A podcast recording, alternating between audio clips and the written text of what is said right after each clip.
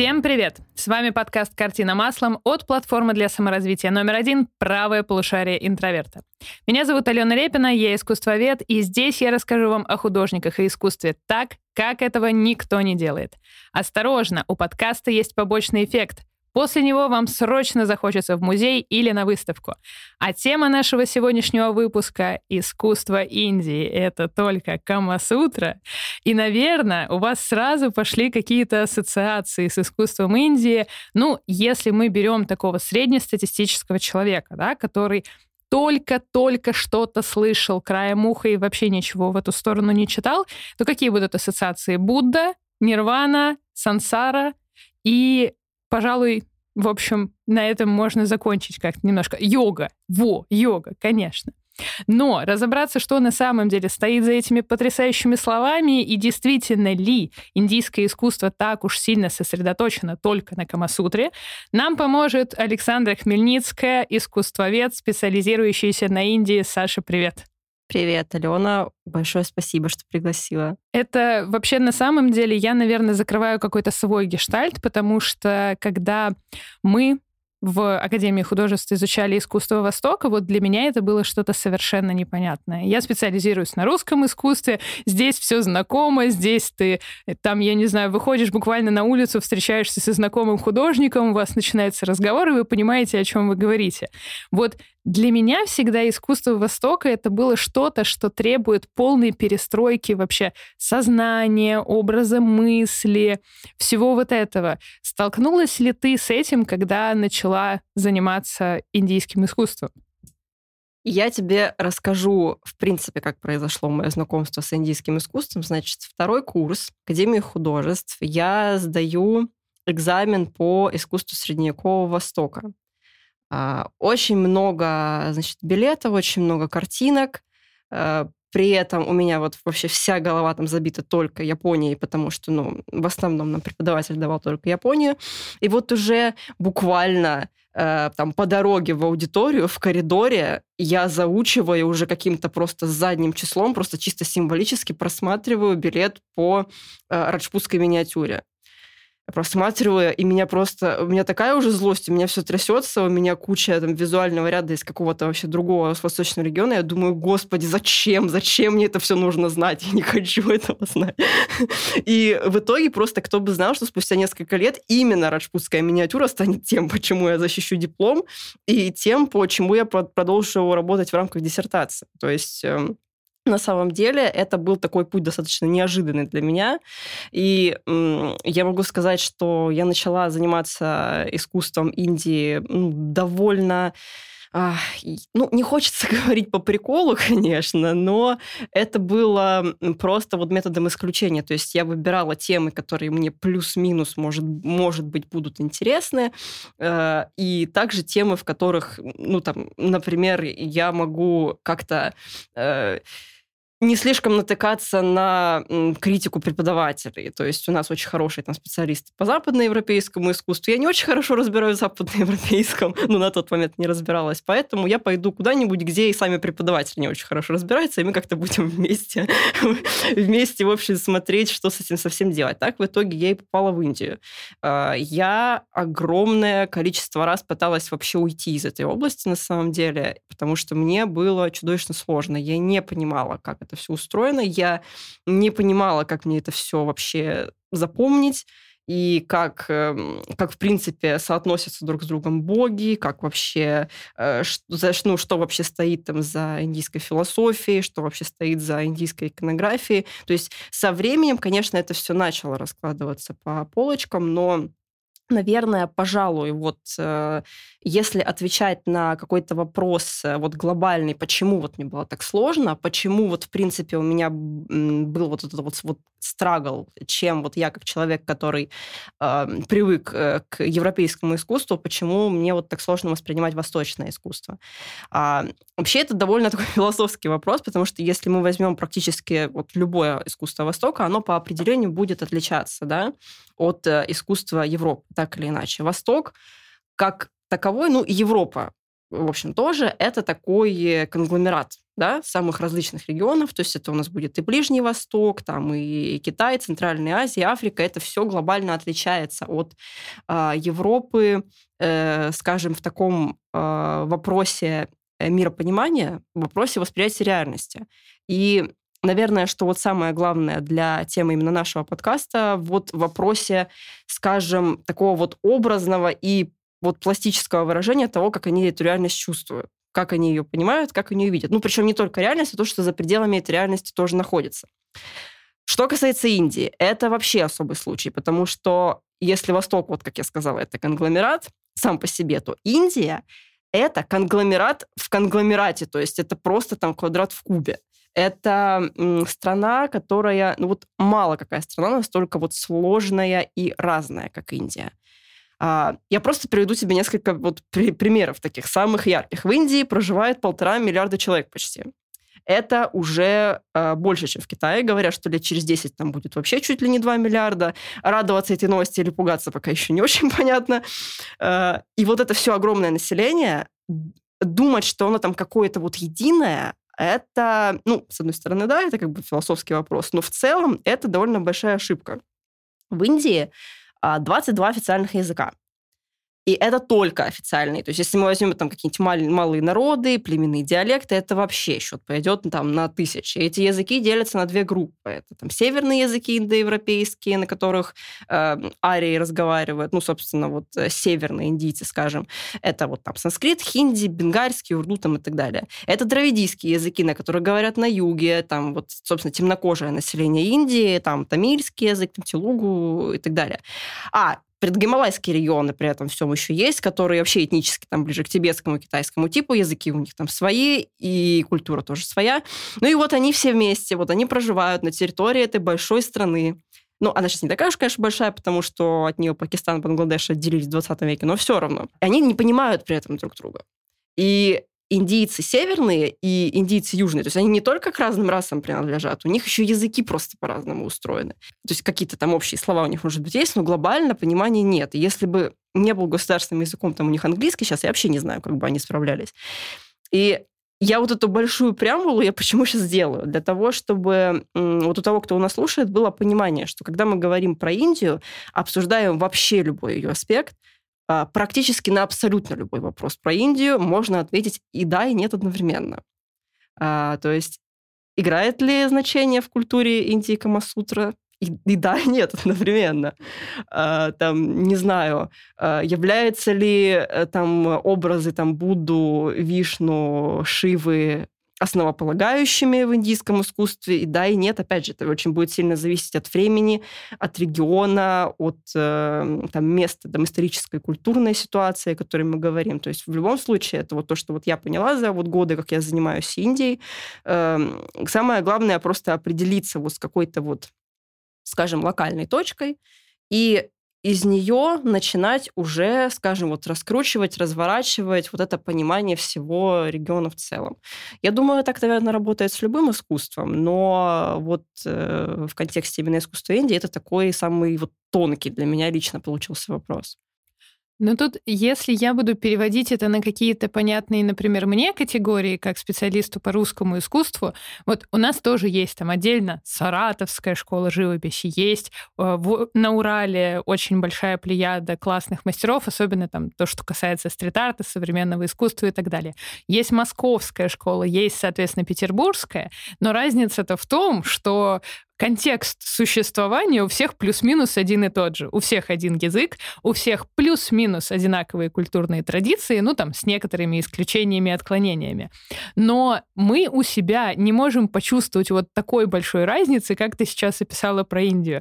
Поэтому, знаешь, как, условно говоря, все остальные вопросы у нас сегодня в подкасте будут, ну, а хотя бы где-то это как-то работает, и ты будешь говорить, да, где-то это как-то работает. Для наших слушателей поясню, да, видите, в, в нашем нашем контексте сегодняшнем это будет не душнёж, это будет не вот этот научный подход, когда тебе умный человек или там искусствовед, специализирующийся на определенном предмете, будет говорить: смотрите, сначала мы учитываем контекст существования данной там проблемы. Да, то есть это именно не уход в то, чтобы докопаться до самой сути просто ради того, чтобы докопаться до самой сути, а действительно, вы представляете, когда такое огромное количество, в принципе, различных и верований, и языков, и культур, и даже рас, ну то есть, а можно ли это вообще свести в какое-то единое понимание? То есть я, например, что вот, что вот я знаю про индийскую культуру, что есть, да, в каком-то моем таком базовом понимании есть вот, например, лотос, да? И лотос вроде бы как символизирует самим фактором своего существования то, как, значит, поправь меня, пожалуйста, если я что-то не то говорю, но вот как я поняла, да, что он символизирует как, условно говоря, что-то такое божественное или просветление. А вот лотос вырастает на болоте, поднимается над жизненной реальностью, над вот миром, в котором мы живем. Мне очень понравилась эта метафора, но вот можем ли мы ее тогда использовать в контексте, там, условно говоря, всего индийского искусства? Или нам надо тогда смотреть это, там, допустим, там, седьмой век до нашей эры и только Северная Индия? Вот как-то так. Можем ли мы какие-то такие общие точки для всего выделять? Мы вполне можем выделять общие точки, потому что Индия, несмотря на вот это вот все там многообразие, весь ужас, который, ну, я понимаю, я, я могла на самом деле там напугать этим всем слушателя, но э, как бы это такая страна, в которой э, ну, ничего до конца не исчезает на самом деле. Да. И э, все традиции, которые были заложены там вот э, в древнее время, там условно там, какие-нибудь тысячелетия назад, они все так или или иначе остаются, и они работают. Они могут просто э, для разных народов, для там, разных каких-то языков, культур, они могут, да, проявляться по-разному, чисто там вот визуально, но э, у этого все равно будет какой-то вот, какой-то вот общий порыв, скажем. Тот же Тот же лотос, он ведь имеет значение как в индуизме, так и в буддизме, например. Ну, вообще, в принципе, потому что это как бы религии довольно близкие друг к другу. Там и, и там, и там, и там понятие дхармы играет очень большую роль. Ну, то есть понятие, скажем, вот закона, по которому э, Вселенная устроена. Вот. Так, э, так вот, о чем я говорю. Если попытаться, в принципе, свести конкретно индийское искусство к какой-то вот общей, наверное, характеристике, которая бы его отличала от э, искусства вот, Европы, да не только вообще любого региона, там того же Китая или еще чего-то такого. А, с одной стороны, это будет тяга к тому, чтобы искать и изображать что-то вот запредельное, какие-то такие вот обобщенные формы, которые, ну вот, собственно, будут помогать в поиске вот этого вот единого, единого, скажем, божества. Вот, кстати говоря, что интересно, в Индии же, несмотря на то, что там пугают, там триста тридцать миллионов божеств. Меня, я, я, я воспринимала это вполне всерьез, когда начинала заниматься Индией, думаю, господи, вот это, вот это я влипала, блин, сейчас мне, мне тут надо выучить, не знаю, там кучу учебников, я сейчас буду, засяду просто учить эти божества. На самом деле это больше как ну, дидактический какой-то прием из древних текстов, то есть там Бог все равно один. Есть там единый Брахман, он как бы собой накрывает всю Вселенную, и у него просто может быть множество проявлений, проявлений И технически Будда — это тот же самый Вишну, например. То есть это, ну, понятно, что по доктрине буддизма это будет не совсем так, но по доктрине конкретно индуизма, который как бы все-таки в Индии, скажем, более ортодоксальный, Будда — это просто вот одно из проявлений. Вот Вишну, соответственно, одно из проявлений вот Бога, который какую-то истину несет. И в индийском искусстве так или иначе будет вот, вот этот поиск как-то, как-то вот виден. Но в то же время, несмотря на то, что там будет очень много всяких символических обобщенных форм, то есть вот ты упомянула лотос, это очень хороший такой вот как, ну, наверное, бренд, наверное, можно сказать, индийского искусства. Да, есть еще, например, знак Ом, который тоже, ну, прекрасно на самом деле всем знаком, то есть это знак, который, знак глубокой медитации, который вот настраивает там на общую вибрацию со Вселенной, да. Есть знак Бинди, это вот эта вот точка посередине лба у девушек индийских, если, ну, может быть, кто-то не знал, что она означает, но тоже это как бы такой...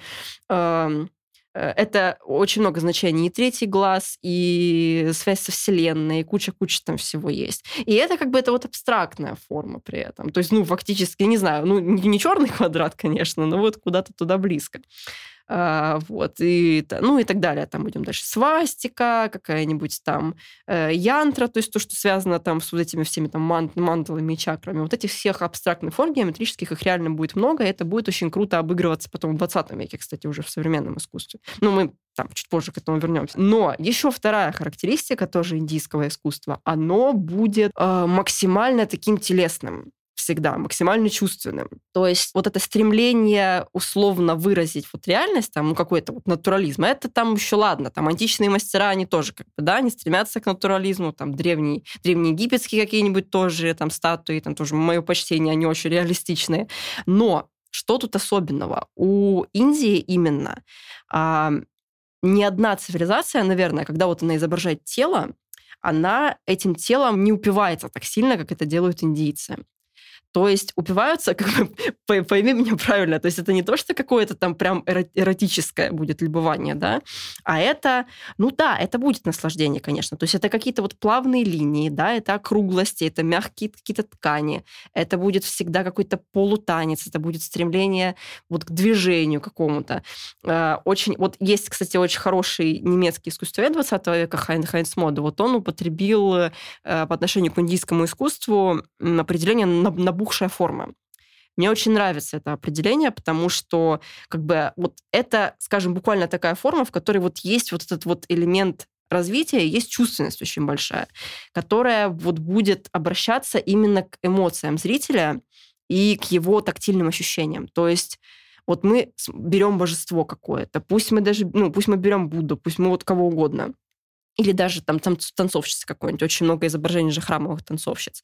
Вот это, это вот прекрасное будет тело, да, бессмертное тело, там что-то, что-нибудь такое возвышенное. Но первое, что хочется сделать, это вот, не знаю, вот пощупать его, то есть вступить с ним какой-то физический контакт. Вот индийское искусство, вот оно требует вот этого контакта. Даже пусть это будет скульптура, пусть это будет живопись, даже абстрактная какая-то форма, все равно вот это вот ты будешь ощущать, что она с тобой говорит, она какая-то вот живая. Вот, наверное, что угодно вот мы будем смотреть из индийского искусства, любой регион, любая школа, любое все, вот там вот этот элемент, он всегда так или иначе будет. Слушай, а возможно, именно поэтому вот первых европейцев, да, которые поехали как раз в Индию, это настолько восхитило, потому что это настолько не похоже к отношению к телу, которое было благодаря католической религии, например, или той же, да, там, любой христианской, соответственно, религии, воспитано в человеке с детства, что вот у нас есть душа, и душа у нас, условно говоря, отдельно от тела существует. Все, что у нас телесное, у нас плюс-минус низменное, оно не очень значительное, это не нужно демонстрировать, это не нужно показывать, а вот все, что у нас связано с душой и нашими интеллектуальными проявлениями, это то, что достойно внимания. И, возможно, вот первые европейцы как раз и были, наверное, так поражены индийским искусством. Может быть, поэтому, кстати, и считали его, насколько я помню, долгое время чуть ли не варварским, да, и отдельно его не изучали, потому что вот оно все направлено типа, типа как будто бы на эту низменную энергию тела. Слушай, пока ты говорила, как раз очень несколько раз поймала себя на мысли насчет уточнения. А поскольку я чуть-чуть подготовилась к подкасту, я хочу немножко задать вопросы. Вдруг нас слушают те, кто уже очень даже так поднаторели в э, искусстве Индии. А вот когда ты говоришь о Будде, э, ты имеешь в виду Будду Шакьямуни, правильно я говорю? Это, это вот тот... О... А теперь пояснение для тех, кто вообще не в контексте. Это вот двадцать пятый Будда. Так, значит, был такой принц Сиддхартха, который родился, значит, недалеко от Катманду. Он был там, ну, значит, из, из царской семьи. И он, в общем, прошел... Он сначала жил во дворце, потом начал, в общем, задумываться о том, что слишком что-то хорошо он живет, а вокруг очень много страданий. И вот, значит, начал искать путь к просветлению. И искал его, искал, и в итоге стал вот Буддой. Ну, как бы, это такая большая там тема его пути. Неважно. А что здесь, что здесь главное? Вот этот вот, собственно, Гаутама, он же Будда Шакьямуни, это действительно одно из только воплощений вот этого вот единого духа Будды.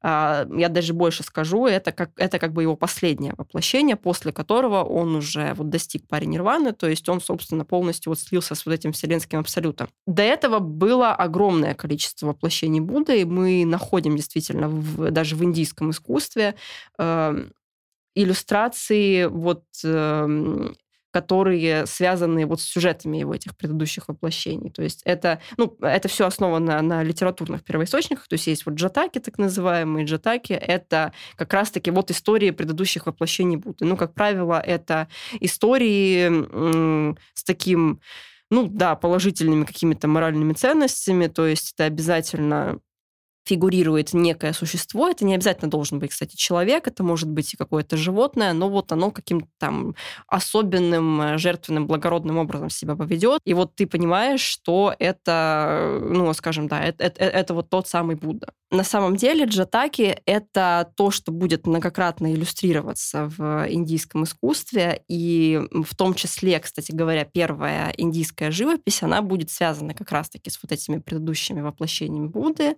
Это вот пещерная живопись Аджанты, там где-то вот седьмого-восьмого веков. И она как раз-таки будет вот связана, ну, во-первых, собственно, с самим Буддой, во-вторых, она будет связана с бодхисаттвами. Бодхисаттва — это тоже понятие из буддизма, это как бы тоже такой некий дух, который выбрал остаться в сансаре, остаться вот в этом круге страданий для того, чтобы помогать живым существам. И это как бы тоже такой вот возвышенный образ, скажем, который, ну, достаточно вот широко, ну, не сказать, что тиражировался, но вот изображался, э, ну, в том числе и во фресковой живописи, там и впоследствии. На протяжении... Я сейчас тебя чуть-чуть перебью, то есть я правильно понимаю, что бодхисаттва угу. — это, по сути, одно из воплощений уже когда-то жившей на земле души, который решил вернуться в облике человека, угу. чтобы помогать всем остальным людям, но в целом он, если захочет, он при следующем перерождении да. может стать Буддой. Буддой, да, да.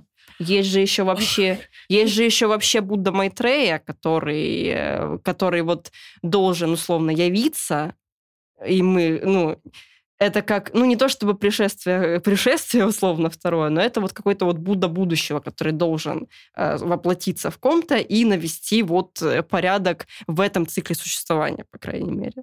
Ох, как интересно, но как все запутано. А, кстати, что еще интересно по поводу Будды. Как ты думаешь, с чем связано появление вот первого изображение Будды как человека. Ну, по крайней мере, вот одно из первых изображений. Угу. С чем? С чем бы это могло быть связано? Ну, это не то, чтобы... А, с его смертью, наверное. Да, смотри, дело в том, что э, примерно вот как только буддизм появился... Э, там первые века существования этой религии Будду, как правило... Там были какие-то небольшие фигуративные антропоморфные изображения, но, как правило, Будду изображали в виде каких-то символов. То есть там, условно, тот же лотос или какой-нибудь зонтик или дерево бодхи, по которому он достиг просветления.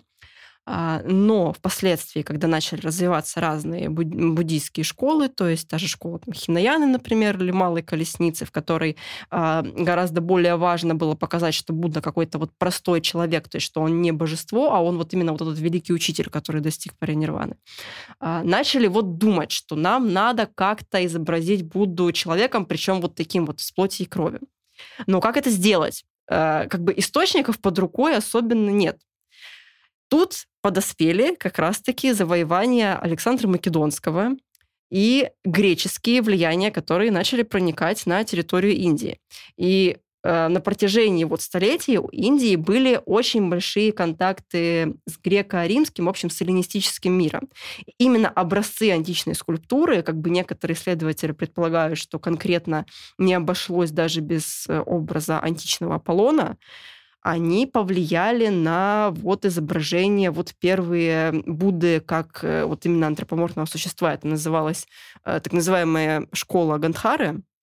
И э, если вот посмотреть изображение, э, собственно, и Будды, и Бодхисаттв, которые относятся к этой школе, мы прямо увидим там вот этот самый месяц европейский. То есть он там будет. Там будут пропорции, очень похожие на античную скульптуру. Там будут там все вот эти мускулы, там чуть ли не кубики пресса, там будут складки эллинистические, но при этом вот что-то вот такое вот очень индийское, ну, помимо иконографии, естественно, но что-то вот индийское вот в пластике будет, будет оставаться. Вот этот греко-римский вот этот синтез, который был на вот рубеже э, вот старой и новой эры, э, это, наверное, одна из вещей, которые меня больше всего впечатляют в индийском искусстве. Вот из всего там сонма того, что существует, это такой вот прямо э, образец э, такого вот, наверное, синтеза очень гармоничного и европейского, и восточного искусства.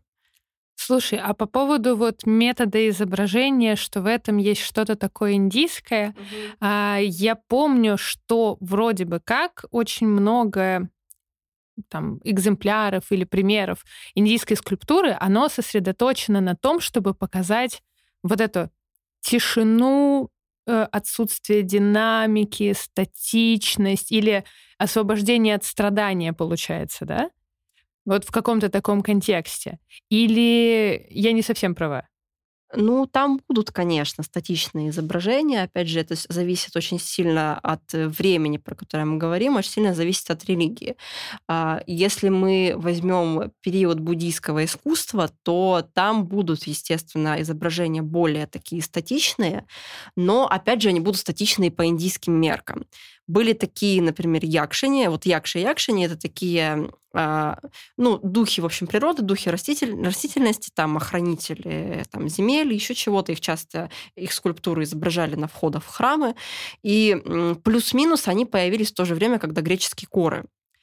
Но если ты поставишь греческую кору рядом с якшини, ты будешь видеть разницу все равно, потому что э, якшини, да, она такая, она будет как бы стоять прямо, у нее не будет какого-то видимого движения, но у нее все равно будет вот особенная пластика, у нее будут особенные вот округлости, особенные вот канон, в том числе и женской красоты, который очень сильно отличается от греческого, и плюс э, ну, и изображение тела, тела как таковое, изображение там, и выражение лица тоже. То есть кора, она такая более будет вот твердая, такая какая-то вот таинственная вся в себе, а вот э, даже, даже если мы говорим о каких-то статичных или аскетичных образах, они все равно вот направлены на вот этот вот чувственный диалог. Даже если мы говорим про изображения аскетов, которых тоже очень много, и от, от джайнских аскетов, которые изображают, тиртханхаров так называемых, которые вообще изображаются там голыми, ну прямо полностью конкретно голыми, э, до изображений там каких-нибудь шиваитских аскетов, которые, ну, там,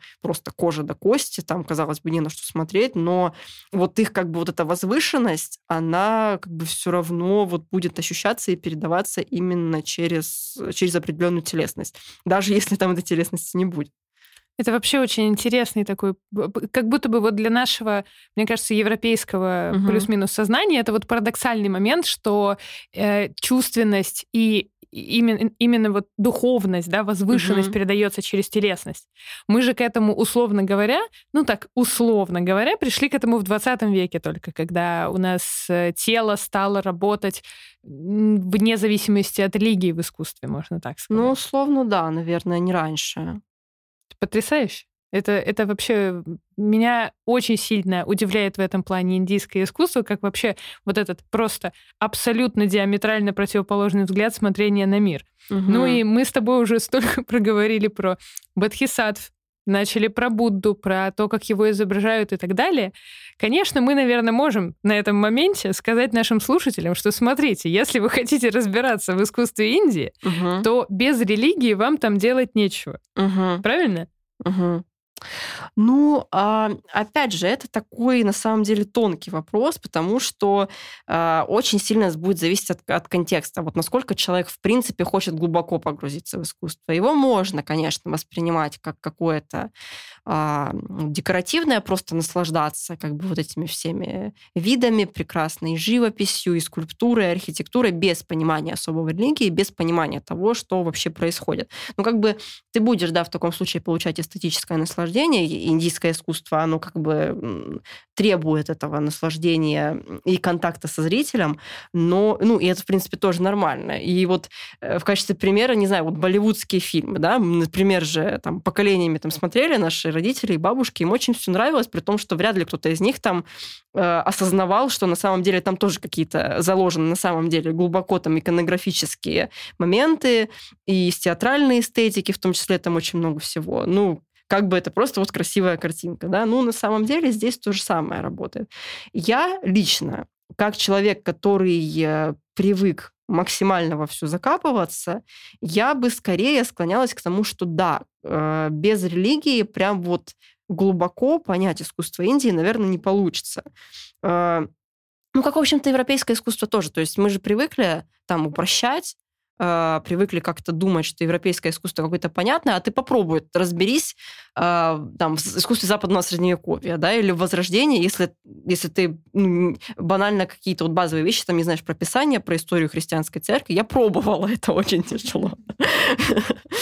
Вот. Ну, в случае Индии то же самое будет, естественно. Понятно, что, конечно, индийскую мифологию всю человек не охватит, потому что там огромное количество вариаций. Там э, индийского пантеона как такового, в принципе, не существует, как какой-нибудь той же там греческой, например, мифологии.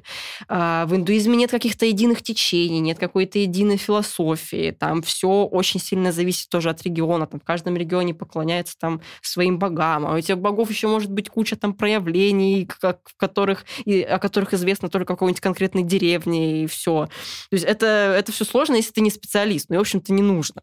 Но да, какие-то, с другой стороны, базовые вещи вот об индуистском устройстве мира, о вот этом высшем брахмане, который, вот высший абсолют, который един, но у него при этом может быть множество проявлений, вот множество богов, э, там, о карме и сансаре, да, как они соотносятся, о Тримурти, вот этой вот триаде основной индуистских богов. Это Брахма, который мир создает, это Вишну, который его созидает, и это Шива, который его разрушает. И это, конечно, еще основные сюжеты эпоса Махабхараты, Рамаяны. То есть хотя бы вот базово надо обзорно что-то вот себе представлять. Потому что вообще понимание религии, в принципе, оно помогает понять не только, что именно изображено, какие там, иконографические, да, сюжеты перед собой видит зритель, но и, собственно, что за всем этим, за всем этим стоит, то есть чем именно сформирована вот эстетика индийского искусства, в чем корни восприятия, вот, вот этого вот восприятия мира, которое мы наблюдаем в предметах искусства, там, и индийского, и любого другого. Религия, конечно, во всем этом будет огромную роль играть.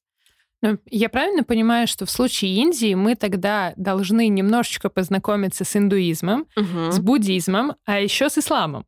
Да, ислам — это очень важно тоже, потому что э, когда ислам появился вот так вот прямо э, плотно в Индии, с двенадцатого века, когда пришли первые мусульманские династии, поначалу это был очень сильный конфликт.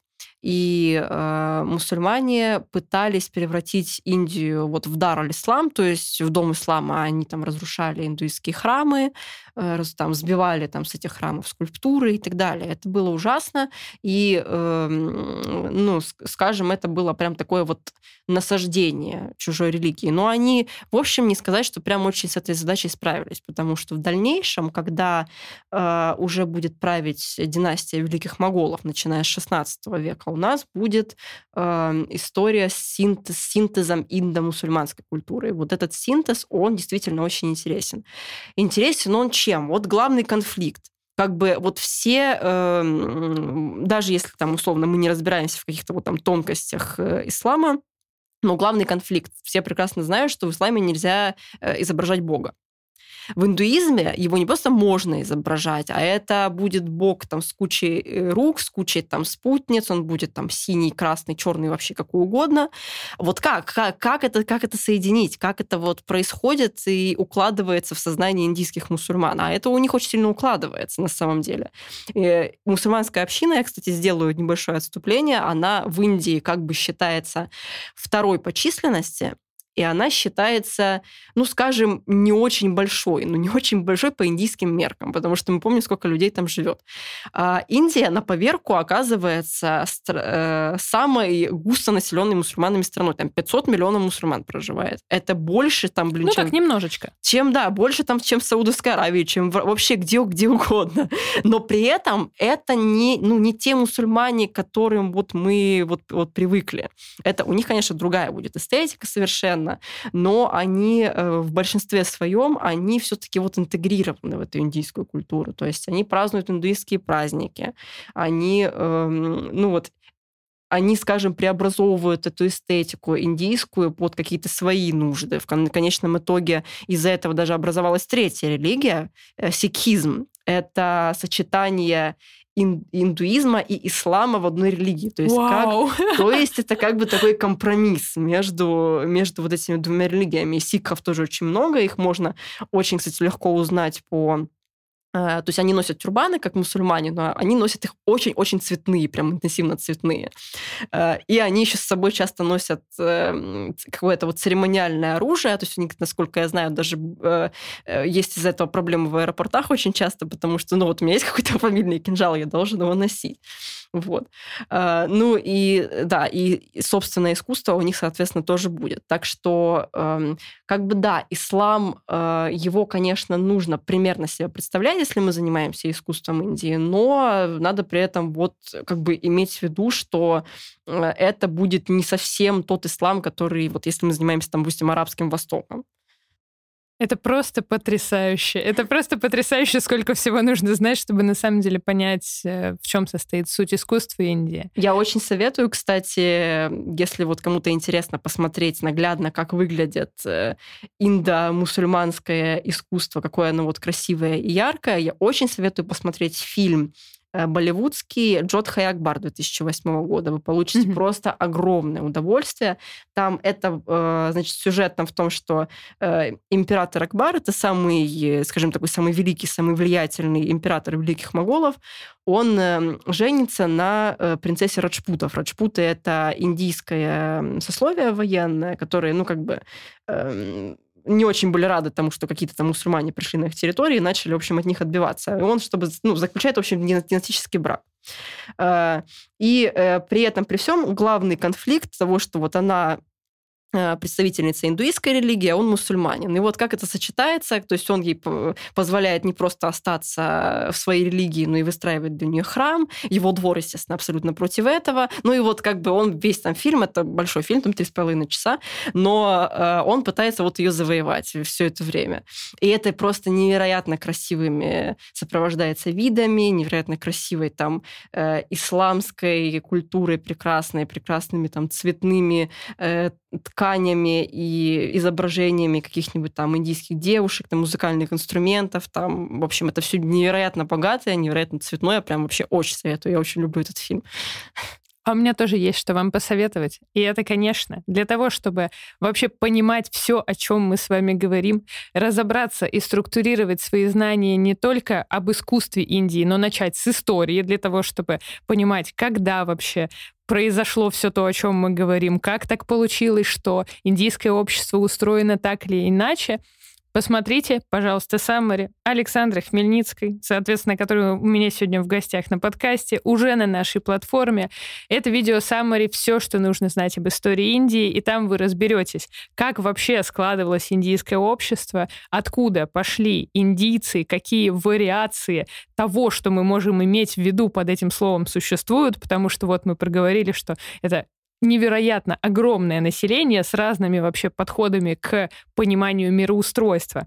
Поэтому все самые базовые, как раз классные знания, очень бережно подобранные Сашей, вы там найдете, смотрите, не пожалеете. А еще...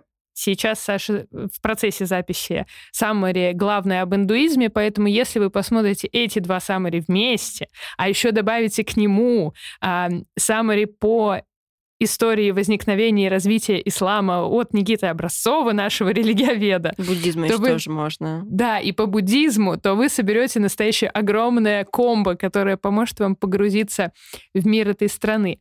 Ведь у вас есть возможность послушать фрагмент видео саммари Саше все, что нужно знать об истории Индии прямо сейчас и вдохновиться.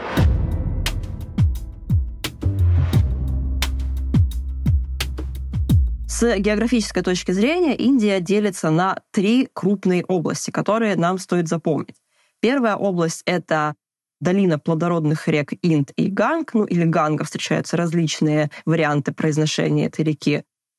Она включает в себя также Гималайские горы, то есть Гималайский хребет. И исторически это такая наиболее важная часть Индии. Это центр наиболее крупных культурных преобразований, центр наиболее крупных империй и государственных объединений. И также это точка, с которой, как правило, в страну заходили чужеземные захватчики. Поэтому такие наиболее горячие и интересные события, которые мы будем рассматривать в Самаре, они будут происходить именно в этой области.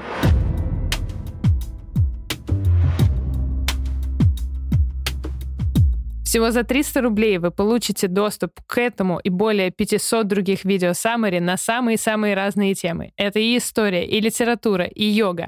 А по специальному промокоду для наших слушателей арт тридцать у вас будет целый месяц бесплатного доступа ко всем нашим саммари. Вы получите экспертное мнение по самым главным темам и будете поражать близких своими знаниями. Промокод действует для новых пользователей. Все ссылки вы найдете в описании к этому выпуску. И вот говорим мы с тобой, говорим, значит, о религии в Индии, об искусстве несколько затронули вопрос, но, конечно же, очень многим хочется услышать от тебя, как от специалиста, а все-таки вот, вот Камасутра, а вот Камасутра-то что? Это да. Искусство, способ жизни, руководство к действию или философия? Я на самом деле очень рада, что мы можем об этом поговорить, потому что Камасутра — это огромное явление, очень комплексное, но на самом деле вообще достойно отдельного подкаста, я так скажу. И это очень мне близкая тема. Не потому, почему вы могли подумать. Я просто как раз-таки работала с влиянием Камасутры очень плотно на индийское искусство, точнее, на индийскую живопись конца восемнадцатого века, когда вот диплом писала, и продолжаю сейчас работать с этой темой уже в рамках диссертации. И меня, в принципе, В принципе, очень интересует тема и вот тема вот любви, любовных ритуалов, любовных игр в индийской культуре, она огромная. И вообще, когда мы вот планировали подкаст, мы как бы договорились, что уточним, что вот Камасутра — это один э, аспект только, да, вот богатого вот этого культурного наследия Индии. Это действительно так, вот мы как бы уже могли в этом убедиться, но я бы еще добавила, что вот этот вот чувственный эротический конспе... э, аспект в культуре Индии как таковой, он довольно большой на самом деле, он влиятельный. Он связан э, с религией очень сильно, начиная там от поклонения там лингаму, то есть вот, собственно, фалосу Шилы как бесконечному творящему началу. Это прямо буквально есть вот храмы, где, это, где вот он стоит как бы в центре, ну вот там алтаря, и ему приходят поклоняться. Это абсолютно, абсолютно нормально. Это, это будет культ Кришны, это вот его вот любовные игры вот в лесах Вриндавана с пастушками, причем очень много есть изображений, как он водит хороводы вот с девушками красивыми. И при этом с каждой из них он танцует отдельно, то есть его образ размножен, нам, допустим, на там, десять или пятнадцать еще вот Зевсу фигур. Такого и не снилось. Вообще, абсолютно, да. Это... И, и при этом каждая девушка, она как бы думает, что вот он танцует им, именно с ней. Ну, это, это он, уникально. Он, он уникальный вообще романтичный парень, но мы немножко попозже об этом поговорим. Ну вот, ну и естественно еще же все знают, что есть тантрические культы, понятно, что как бы это ну далеко там не все проявления индуизма, но тоже их очень много и там. Вот, опять же, вот сексуальные практики в том числе, это тоже, они ставят целью вот достижения вот этого религиозного экстаза в первую очередь. А Камасутра — это она и про это, и не про это одновременно. Я сейчас объясню, почему. Для того, чтобы вот понять, что такое Камасутра, давайте разберемся сначала, в принципе, разберем это название на составные части. Что такое сутра, что такое кама. А сутры — это как бы вот сборники высказываний каких-то, это какие-то вот сжатые руководства по различным областям знания, которые вот складывались примерно вот в первые века нашей эры, вот в Индии уже в классический ее период. Это с одной стороны. Кама — это, ну, вообще, во-первых, есть бог Кама, который, ну, примерно он по функциям похож на Аполлона, то есть у него там есть стрелы, он заряжает эти стрелы, он там отравляет всех любовью и так далее. А с другой стороны, кама — это одна из основных четырех целей жизни индуиста. У индуиста есть четыре цели в жизни. Это дхарма, ну, то есть добропорядочная жизнь, там, условно. Это артха, то есть достижение благосостояния, и, в принципе, там, процветание, чтобы вот Извини, хорошо... Извини, перебью, да? Единственная религия, которая говорит тебе «богатей, все будет нормально». Богат... Да, но буквально. Не единственная. Но вот для нашего тоже европейского уха непривычно, согласись, да. Когда религия тебе говорит «зарабатывай деньги, это круто». Зарабатывай деньги и получай от этого удовольствие. Вот. Вот это удовольствие, это как раз и есть эта кама. То есть ты не просто там, типа, богатей и становись от этого жадным и алчным. Нет, а ты вот именно приноси вот что-то вот... обществу, получая от этого пользу, приноси пользу и получай сам от этого и пользу, и моральное удовлетворение. Вот это моральное удовлетворение, оно и будет камой как раз, которое, ну, в том числе в нее будут включаться и какие-то вот различные там удовольствия, вообще, ну, любого абсолютно толка. И вот когда вот эти вот три цели ты достиг, тогда уже четвертая цель — это мокша, это просветление, это освобождение вообще от всяких перерождений, то есть это вот максимальное там удовольствие, какого вообще может человеческое существо достичь. Это вот по индуизму. Если это объединить, Камасутра как таковая, она будет переводиться как наставление в любви. Ну, то есть, да, в сфере каких-то вот этих вот чувственных человеческих желаний. Причем, соответственно, вот этим вот четырем целям, о которых я сказала, существуют еще как бы три науки. Есть вот дхарма-шастра, ну, то есть как вот жить так, чтобы жить добропорядочно. Есть артха-шастра, как вот хорошо зарабатывать, как там хорошо управлять и так далее. И есть, есть кама-шастра. Кама-шастра и кама-сутра — это не совсем одно и то же. К кама-шастре много относится работ на самом деле, и, и как бы кама-сутра — это вот только одна из них. То есть там есть еще какая-нибудь, о которых вообще, скорее всего, никто не слышал. Там Ратирахасья, по-моему, она называется, «Тайны любовной страсти» это переводится, «Панча Сайка», «Пять стрел любви» и так далее. То есть трактатов таких на самом деле очень много. Плюс-минус они все похожи на Камасутру, потому что она первый такой трактат. Но как бы там свои фишки там везде есть. И вот если, например, Артха-шастра, да, вот она наставляет там царей, она наставляет каких-нибудь министров и так далее. А кама-шастра, она нацелена больше на горожанина. То есть мы имеем дело в данном случае и с городской культурой тоже. Это знание, которое вот направлено именно на человека, который вот живет, ну, скажем, просто в городе, осуществляет какие-то бытовые вещи, и что он в соответствии с этим должен знать. Поэтому, кстати говоря, Камасутра может использоваться очень хорошо, и вполне успешно это делается, как источник по быту и вот по повседневной жизни Индии, эпохи вот Гуптова, эпохи вот этого вот золотого века индийского. Потому что там помимо описаний, которых как бы все знают, там много описаний всякой вот одежды, еды, развлечений, то есть вот в общем конкретно вот этой вот материальной индийской культуры. Дальше. Что вот все знают про Камасутру? Там шестьдесят четыре вида искусств, которые вот составляют вот эту вот науку любви. А почему-то очень распространено мнение, что шестьдесят четыре искусства — это красивое какое-то вот завуалированное название пост шестьдесят четыре. Это не совсем так. Это на самом деле шестьдесят четыре искусства, то есть шестьдесят четыре разных областей знаний. И на самом деле там говорится о том, что человек, помимо того, что он, допустим, там, должен быть достойным мужем или достойной женой, исполнять там какой-нибудь свой супружеский долг, он, помимо этого, должен разбираться еще вот в этих шестидесяти четырёх областях знания. Как то, там, медицина, ботаника, там, военное дело, искусство, архитектура, литература, там, музыка, танцы, огромное количество всего, там, ну, врачевание, я уже сказала, различные там травы, вот это вот все. И как бы вот мы видим, с чем это все связано, опять же. Это развитие потенциала все равно каких-то человеческих чувств. То есть это все равно что-то направлено там, на обоняние, на осязание, на вкус, э, на слух, на зрение, на тренировку ума. То есть в любом случае, как бы да, вот... Э, ты не только тренируешься, скажем, какое-то вот любовное наслаждение испытывать, а ты, в принципе, тренируешь вот весь свой организм и, и весь, все свое тело и дух для того, чтобы, ну вот, собственно, функционировать с какой-то вот интенсивностью очень предельной.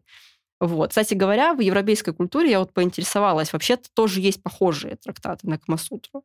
Есть, например, наставление в любви, Овидия. Mm-hmm, mm-hmm, mm-hmm. Вот. Но в чем там разница? То есть если Овидий, он такой, он, он поэтичный очень. Он прямо вот рассказывает, вот как художе... это такой вот художественный текст, это вот прямо там познать науку страсти нежной, вот это вот все.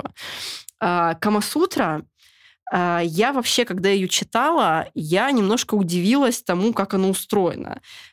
Там было... То есть не какое-то там чтиво просто эротическое там, на вечерок, а это довольно сухое, скучное руководство просто по эксплуатации. То есть там говори это, делай то, там руку, руку туда, ногу туда.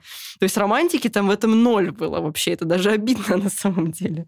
А в этом плане можно тогда Камасутру сравнить типа с нашим русским домостроем? Вот э, и по ореолу, вот, который да. вокруг, да, то есть у нас же как вот в широком понимании, да, угу. если я пойду, выйду на улицу, спрошу любого человека, о чем написано в домострое, мне человек скажет о том, что жена должна подчиняться мужу, угу. а муж может ее за это бить. Но это будет абсолютно неправ... неправильно, потому что если на самом деле читать домострой, там о том, как вести хозяйство, угу. какие обязанности будут у мужа, какие обязанности у жены, как они должны взаимодействовать, что можно, что нельзя. И то есть там прям такая комплексная история.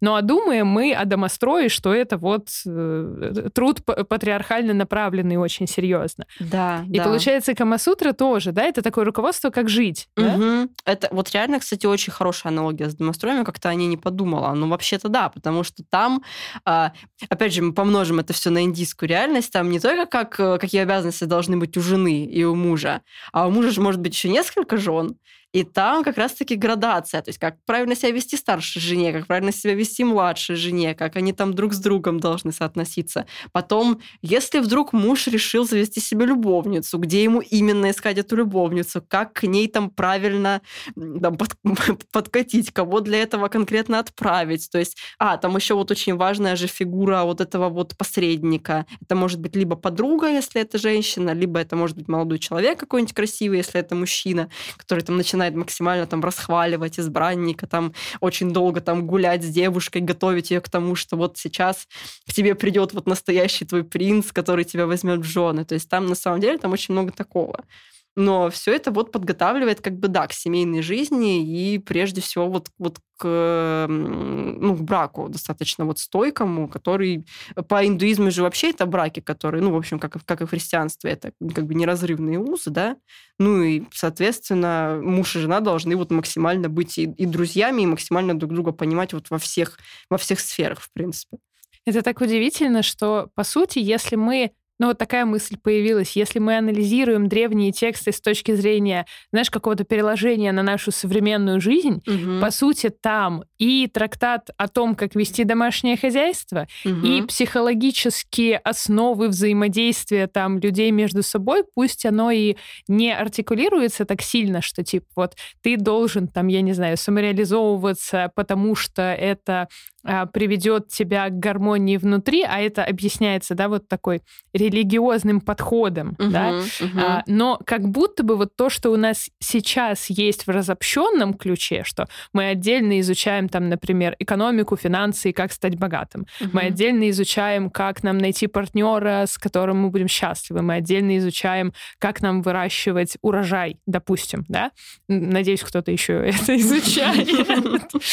Я изучаю, я недавно грибы, кстати, выращивала дома. Это круто, это круто. Не, у меня как-то вообще вот у меня мох дома растет. Мне подарили, знаешь, такой в горшочке, вот он такой вечный мох, если его сильно не лохматить и вообще ничего с ним не делать, он будет вечно у тебя стоять.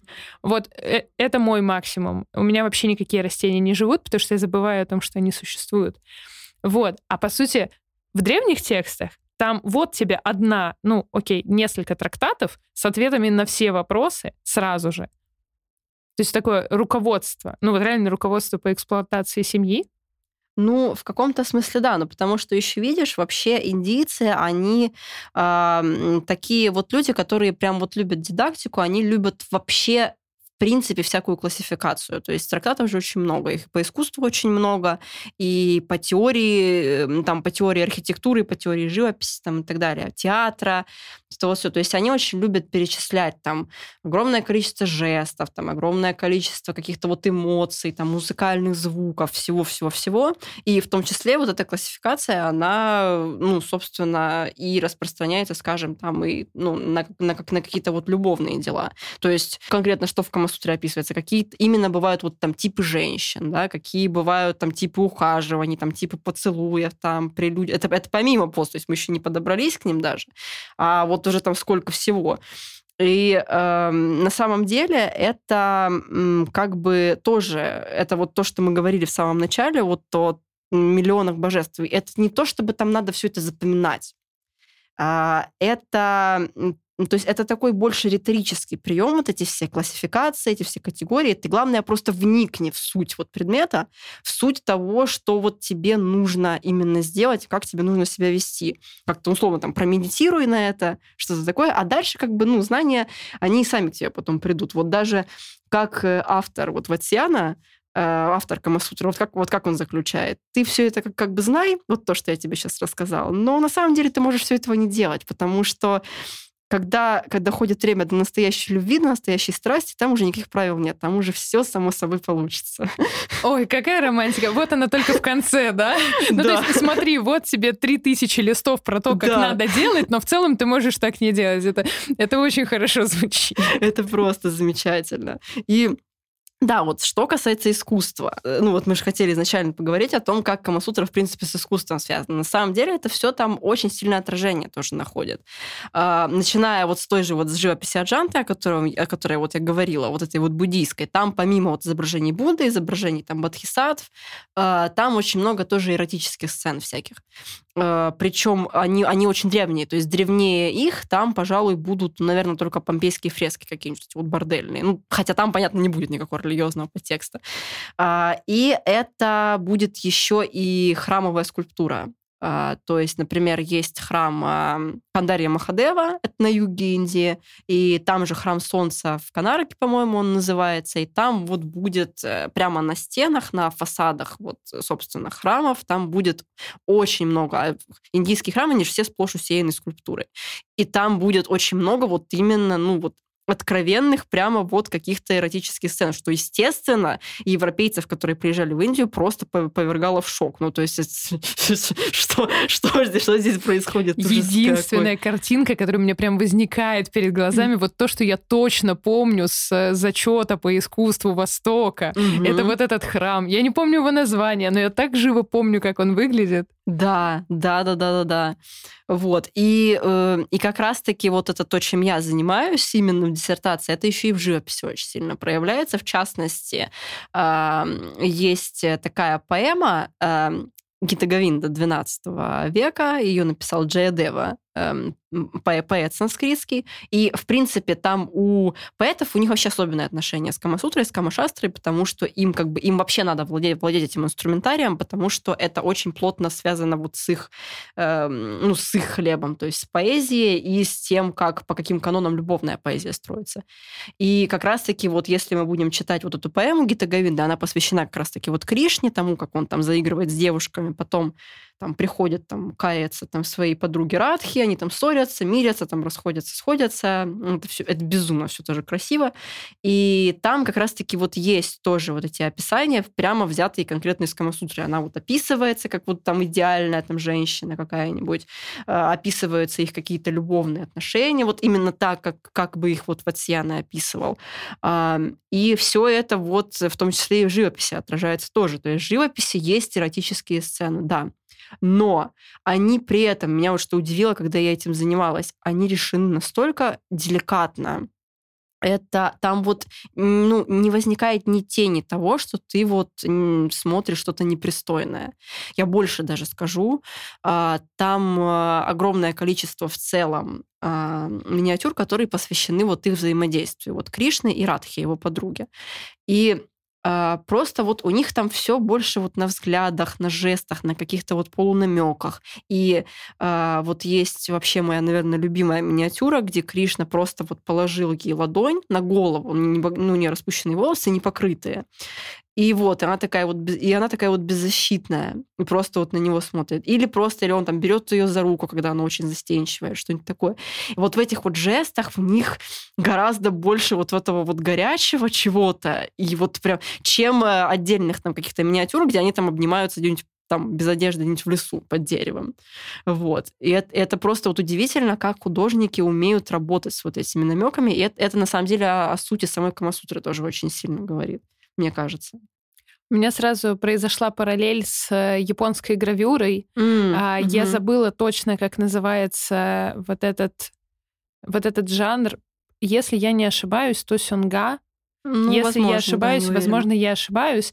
То есть э, такие тоже гипертрофированно-эротические сцены, угу. но они, собственно, с этим посылом и были созданы. То есть угу. тут м- это эпоха Эда, это такой очень гедонистический вообще период, в принципе, да, и да. они находили очень большое распространение. И вот как интересно, да, что... что такая большая разница. Вроде бы у нас полная э, тактильная откровенность и полный карт-бланш на использование человеческого тела, шикарных форм, да, но при этом самые, казалось бы, какие-то, которые мы должны считать сокровенными, откровенными сценами, они показаны настолько нежно и интересно. Да. Ну, не, я не скажу при этом, что не было эротических миниатюр никаких в Индии. Нет, там, конечно, есте... были. Были, Ох. естественно, и там в могольское время там этого добра, о, это только, только начни там рассматривать. Вот. Но если мы конкретно про какое-то вот светское искусство говорим, там, да, там вот все-таки вот любовь, там все-таки вот э, главное вот отношение именно вот э, духовные, даже, наверное, больше. Слушай, а не связаны ли... может быть, мастерство художников, да, которые вот с помощью позы, полунамеков могли mm-hmm. изобразить такие сложные чувства, в принципе, с танцем, который в Индии так шикарно развит, и который можно... Ну вот, насколько я слышала, его можно прям читать, то есть вот да. каждое движение — это, по сути, рассказ. Конечно, конечно, скульптура, в принципе, индийская, она построена, это вот как застывший танец. Там каждый жест, каждая, ну, мудра называется, она же рассказывает вот конкретную историю. И это как просто какая-то вот система знаков. Что, кстати говоря, потом и в Болливуд перешло. Там первые... Там же что интересно, почему вообще, в принципе, там так много танцев, потому что э, первые актеры Болливуда, первые актеры еще немого кино, они были им, именно танцорами, в отличие там, от других стран. И поэтому вот у них эта, эта традиция сохранилась. На самом деле я так, я сейчас попытаюсь задвинуть какое-то вот свое соображение, оно, может быть, не будет истиной в какой-то последней инстанции. Это вот просто вот как это я ощущаю. В принципе, с чем вот это вот... чувственность и индийской скульптуры, и индийских там текстовой живописи, и всего-всего, с чем она связана. Есть в индуизме два очень важных понятия. Есть пуруша, то есть абсолютный вот дух, и есть пракрити, то есть вот материя, это вот какое-то вот, ну, там, тело, какая-то вот видимая реальность. И мир каждый раз, когда он создается, вот, ну, мы помним, что очень много, естественно, циклов там в индуизме, там мир каждый раз там заново создается, э, он вот рождается благодаря соединению духа и соединению материи. И э, вот просветление, вот это освобождение, оно заключается в том, что пуруша, то есть дух, он себя осознает как духа. Он осознает, что он вот отличен от материи, от, от пракрити, и он тогда уже от нее освобождается. Но они, по сути, неразрывные. То есть они уже сотворили мир, они потом еще раз это сделают, еще раз, еще раз, потому что закольцовано все. И вот этот дух и материя — это очень а, сложная концепция. И а, ну, какая лучшая самая метафора, какую вот можно придумать для ее объяснения? Это отношение между мужчиной и женщиной. То есть мужчина — это будет дух в данном случае, а женщина — это будет материя, потому что она творящее начало. Это на самом деле в очень многих текстах даже описывается, то есть сравнивается, что вот дух — это какой-то как индийский принц, а, а материя — это как раз-таки вот эта танцовщица, которая приходит к нему на время, она его очаровывает, они там, значит, создают миры, потом она уходит куда-то. И потом, ну, а потом снова возвращается. А, причем, что интересно, в мифах же м, творящим началом не только женщина может быть, может быть и мужчина. Вот Вишну, например, а, у него есть, когда вот миры не создаются, он отдыхает. Он там плавает в молочном океане, на, там, на змее тысячеголовом, он вместе со своей супругой Лакшми. Они вместе плавают, значит, потом они в какой-то момент соединяются, у них рождается Брахма. А, Брахма, который потом, в свою очередь, создает там своих родителей, создает там миры, ну там, в общем, все очень сложно, неважно. А там, что интересно, Брахма рождает Вишну. То есть он, ее, он его рождает там, вот, ну, из живота, собственно, из собственного чрева. И Лакшми, как бы она, по сути, ни при чем получается. Ну, то есть зач... зачатие произошло, но как бы родила, родила не женщина при этом. Но она, во-первых, она осталась непорочной, то есть, в общем, многие исследователи как-то вот даже связывают это, может быть, с этим образом непорочной девы в целом. А во-вторых, это значит, что как бы она все равно родила, но это просто вот она и Вишну, они неразделимы друг с другом. Они вот проникают друг в друга, и как вот неразделимы вот мужчина и женщина, и, совершенно... и таким образом муж и жена тоже. И в момент, вот, когда они начинают новую жизнь, это, ну, это акт творения нового мира, по сути, маленький. И для этого, это, естественно, это огромное событие, для него необходимо вот, ну, огромным количеством знаний обладать. И вот зачем вот это вот, во-первых, зачем все эти тексты, а во-вторых, за, именно за этим вот эта телесность индийскому искусству. То есть это не эротика какая-то ради эротики, да, но это необходимо, чтобы вот продемонстрировать вот важность устройства мира в целом. То есть это вот дух и материя. Вот, я надеюсь, я сейчас никого не испугала этой конструкции какой-то сложной. Это просто вот мои размышления, но вот э, из изучения именно вот любовных миниатюр э, у меня какое-то вот сложилось примерно такое впечатление. Это очень поэтично. То есть это в целом представляет нам мир не как результат того, что у нас есть сверху Бог, который просто его создал и типа сказал, ну, разбирайтесь как хотите в этом мире, да, угу. Вот вам некоторый свод правил, например, которые вы должны придерживаться. Да, я очень фамильярно рассуждаю, ну, так, чисто с точки зрения логики о вот каком-то там мироздании, да, угу. Если мы рассматриваем. А то, что вот у нас есть два первоначальных, как бы равных первоначальных начала, получается. Ну да. То есть которые соединяются, и они же и остаются, собственно, условно говоря, на Земле в образе вот своих подобий, да, то есть вот и мужчины, и женщины. И вот этот цикл, он продолжается, продолжается и не нарушается. Угу. Это, это очень интересно. Слушай, а если мы... Как-то, да, вот я, я понимаю, что у нас как-то бесконечная тема получилась, и я думаю, что мы точно сделаем еще один отдельный подкаст про Камасутру, потому что люди должны знать. Люди должны знать, что на самом деле за принципы изложены в Камасутре. Вот, не зря, не зря же ты ее читала.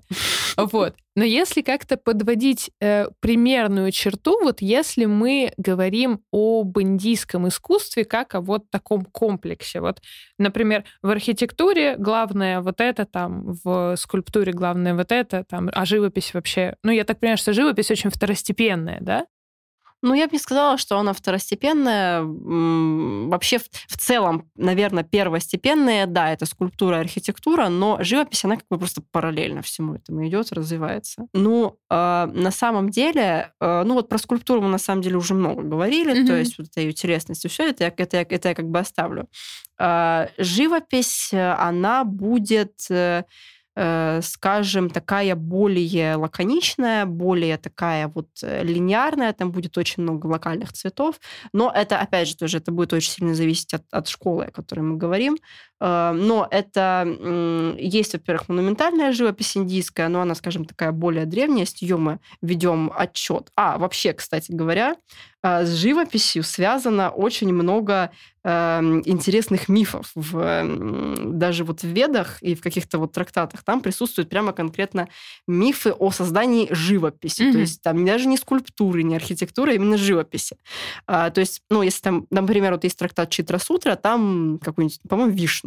Он берет просто какую-то совершенную женщину там и Он представляет ее сначала, а потом он ее создает вот по образу того, что вот он себе представил. То есть как будто бы он себе ее нарисовал. И так появилась живопись. А в Ведах, с другой стороны, есть более такие сюжетные истории.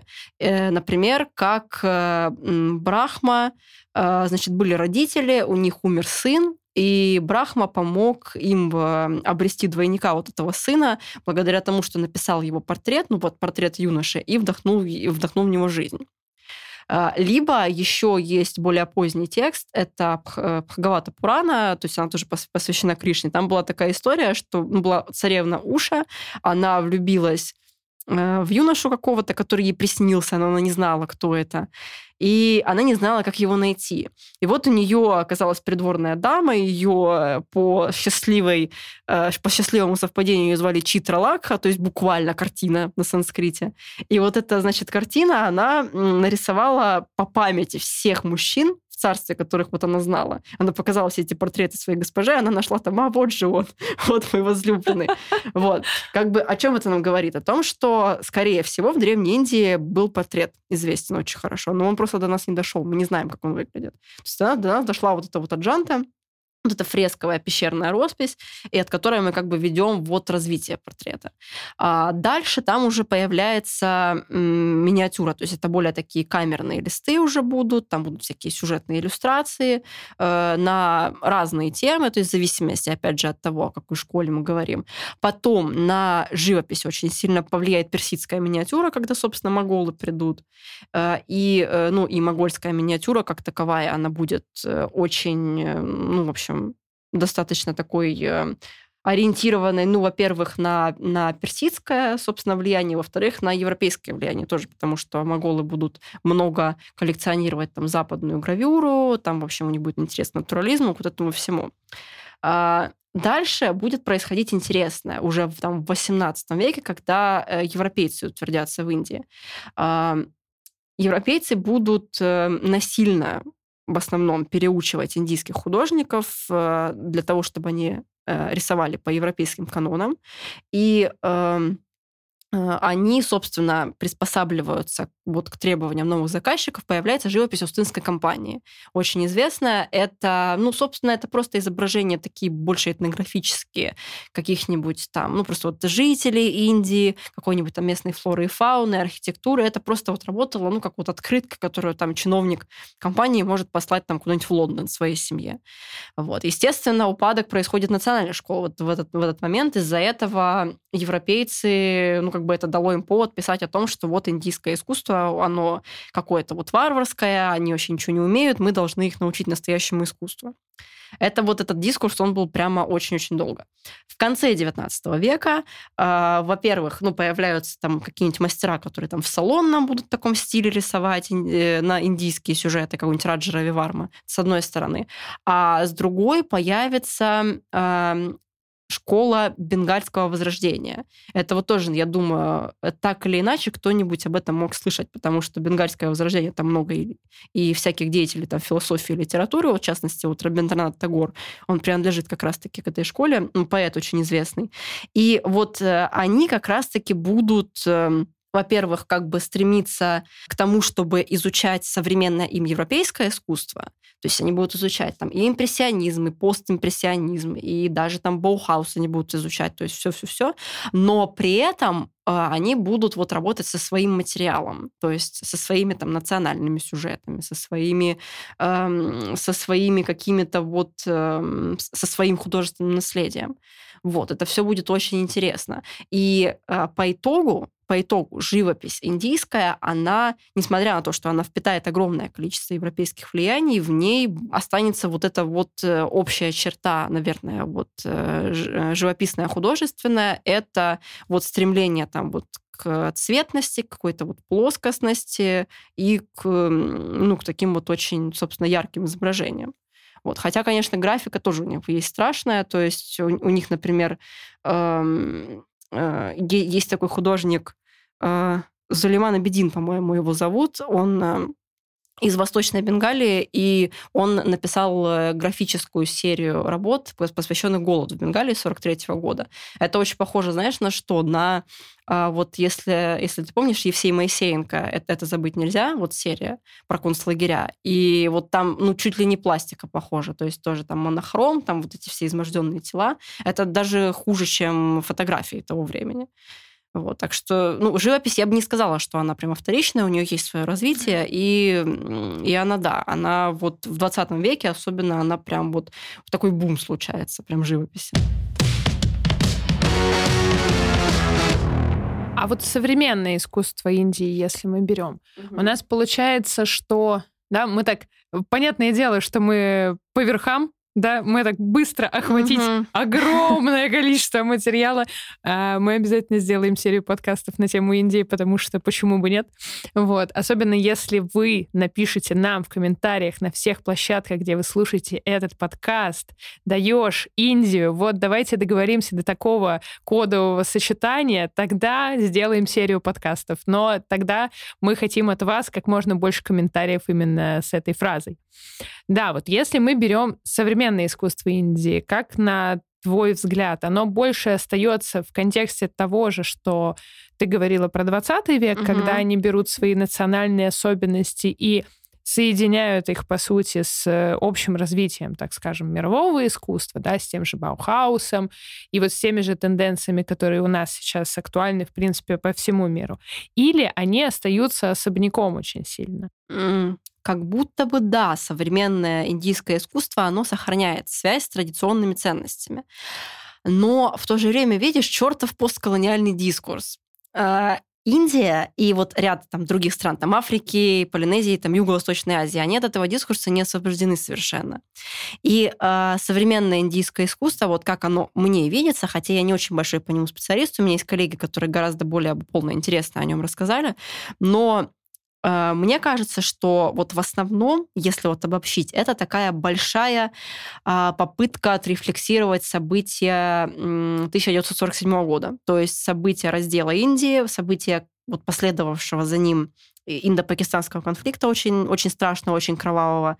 Это события, которые предшествовали вот разделу, то есть, собственно, колониальная эпоха. И это то, что ему наследовало. То есть это уже соци- разные социальные проблемы времен там, Индийской республики, там, времен Индиры Ганди и Раджива Ганди, ее сына, и там экстремистских группировок, которые очень активны были в их время, то есть это и положение женщины, это и проблема загрязнения, и бедности, и религиозных конфликтов, потому что в Индии, ну, между мусульманами и индийцами, индуистами существует известное напряжение, ну, как бы между этими общинами оно сохраняется.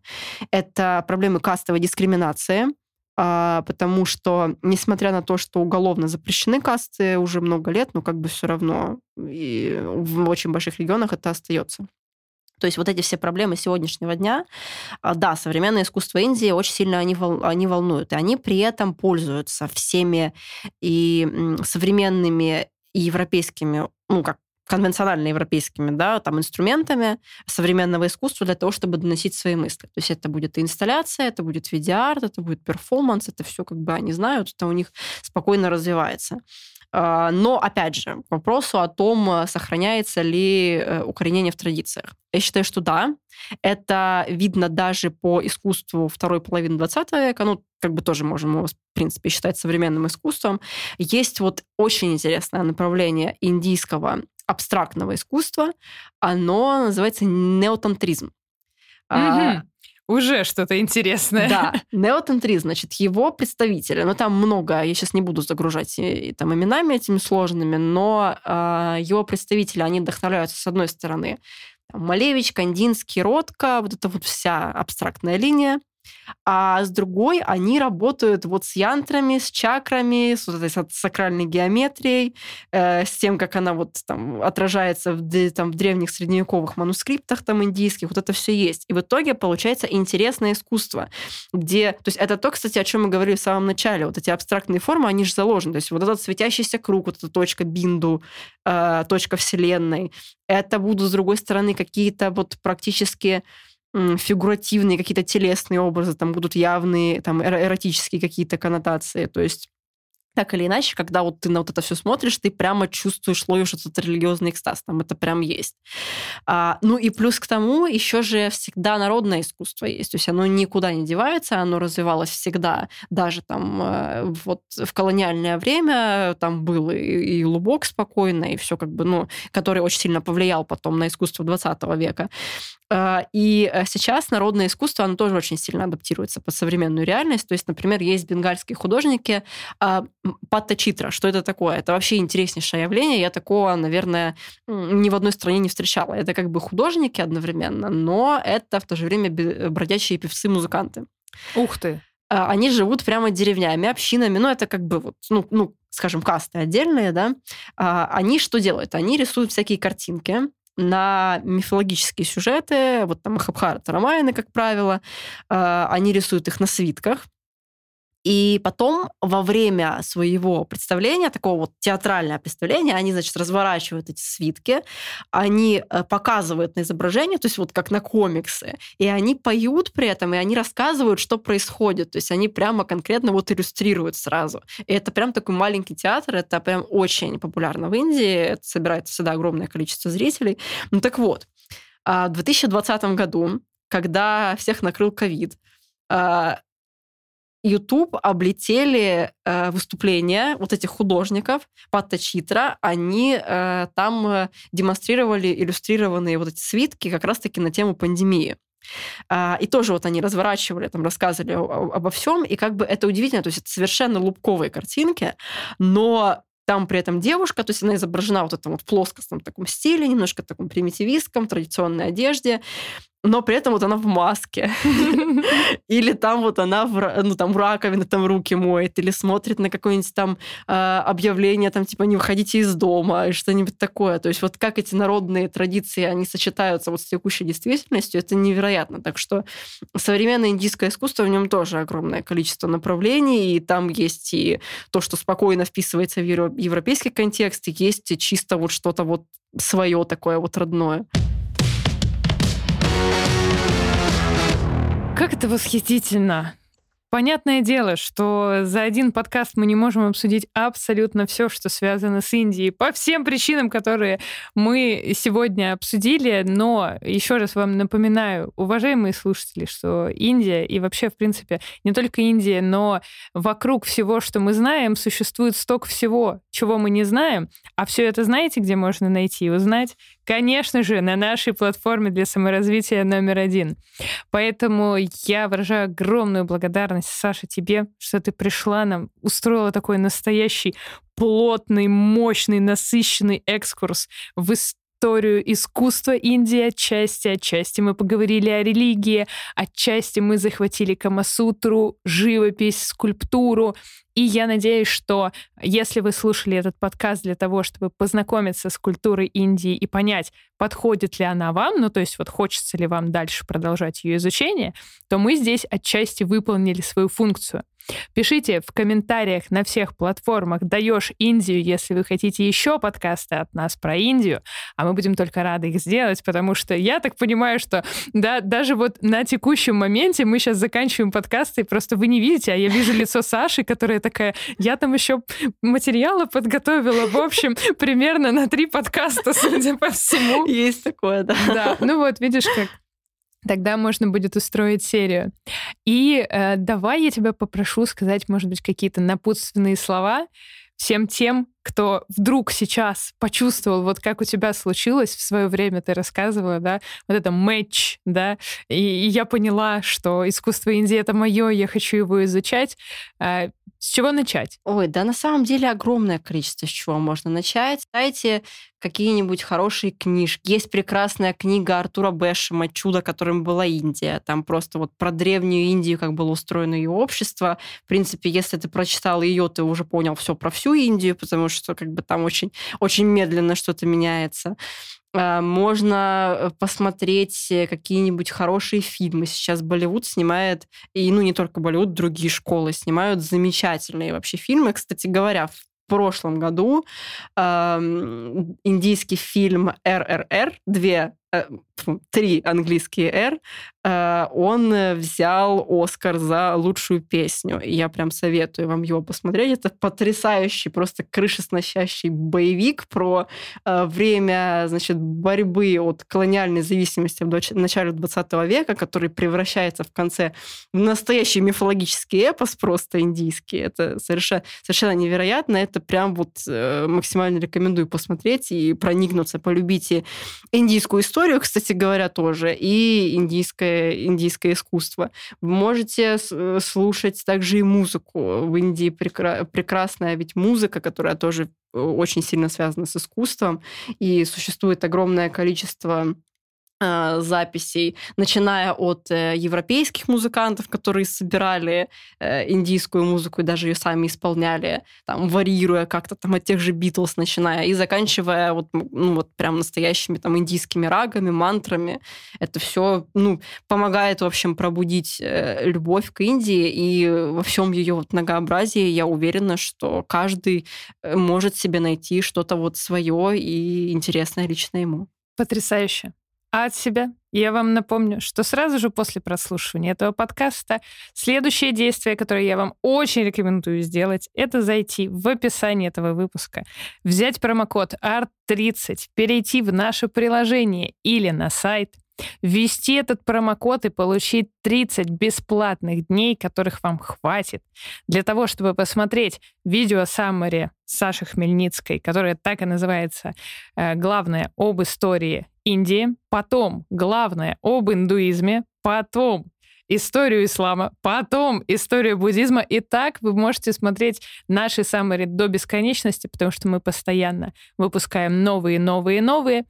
И потом, когда закончится промокод, то всего за триста рублей в месяц вы получаете доступ к этому и более пятисот других видео-саммари на самые-самые разные темы. Вы получите экспертное мнение по самым главным темам и будете поражать близких своими знаниями. Промокод действует для новых пользователей. Все ссылки вы найдете в описании к этому выпуску. Спасибо большое, Саша. А всем пока-пока!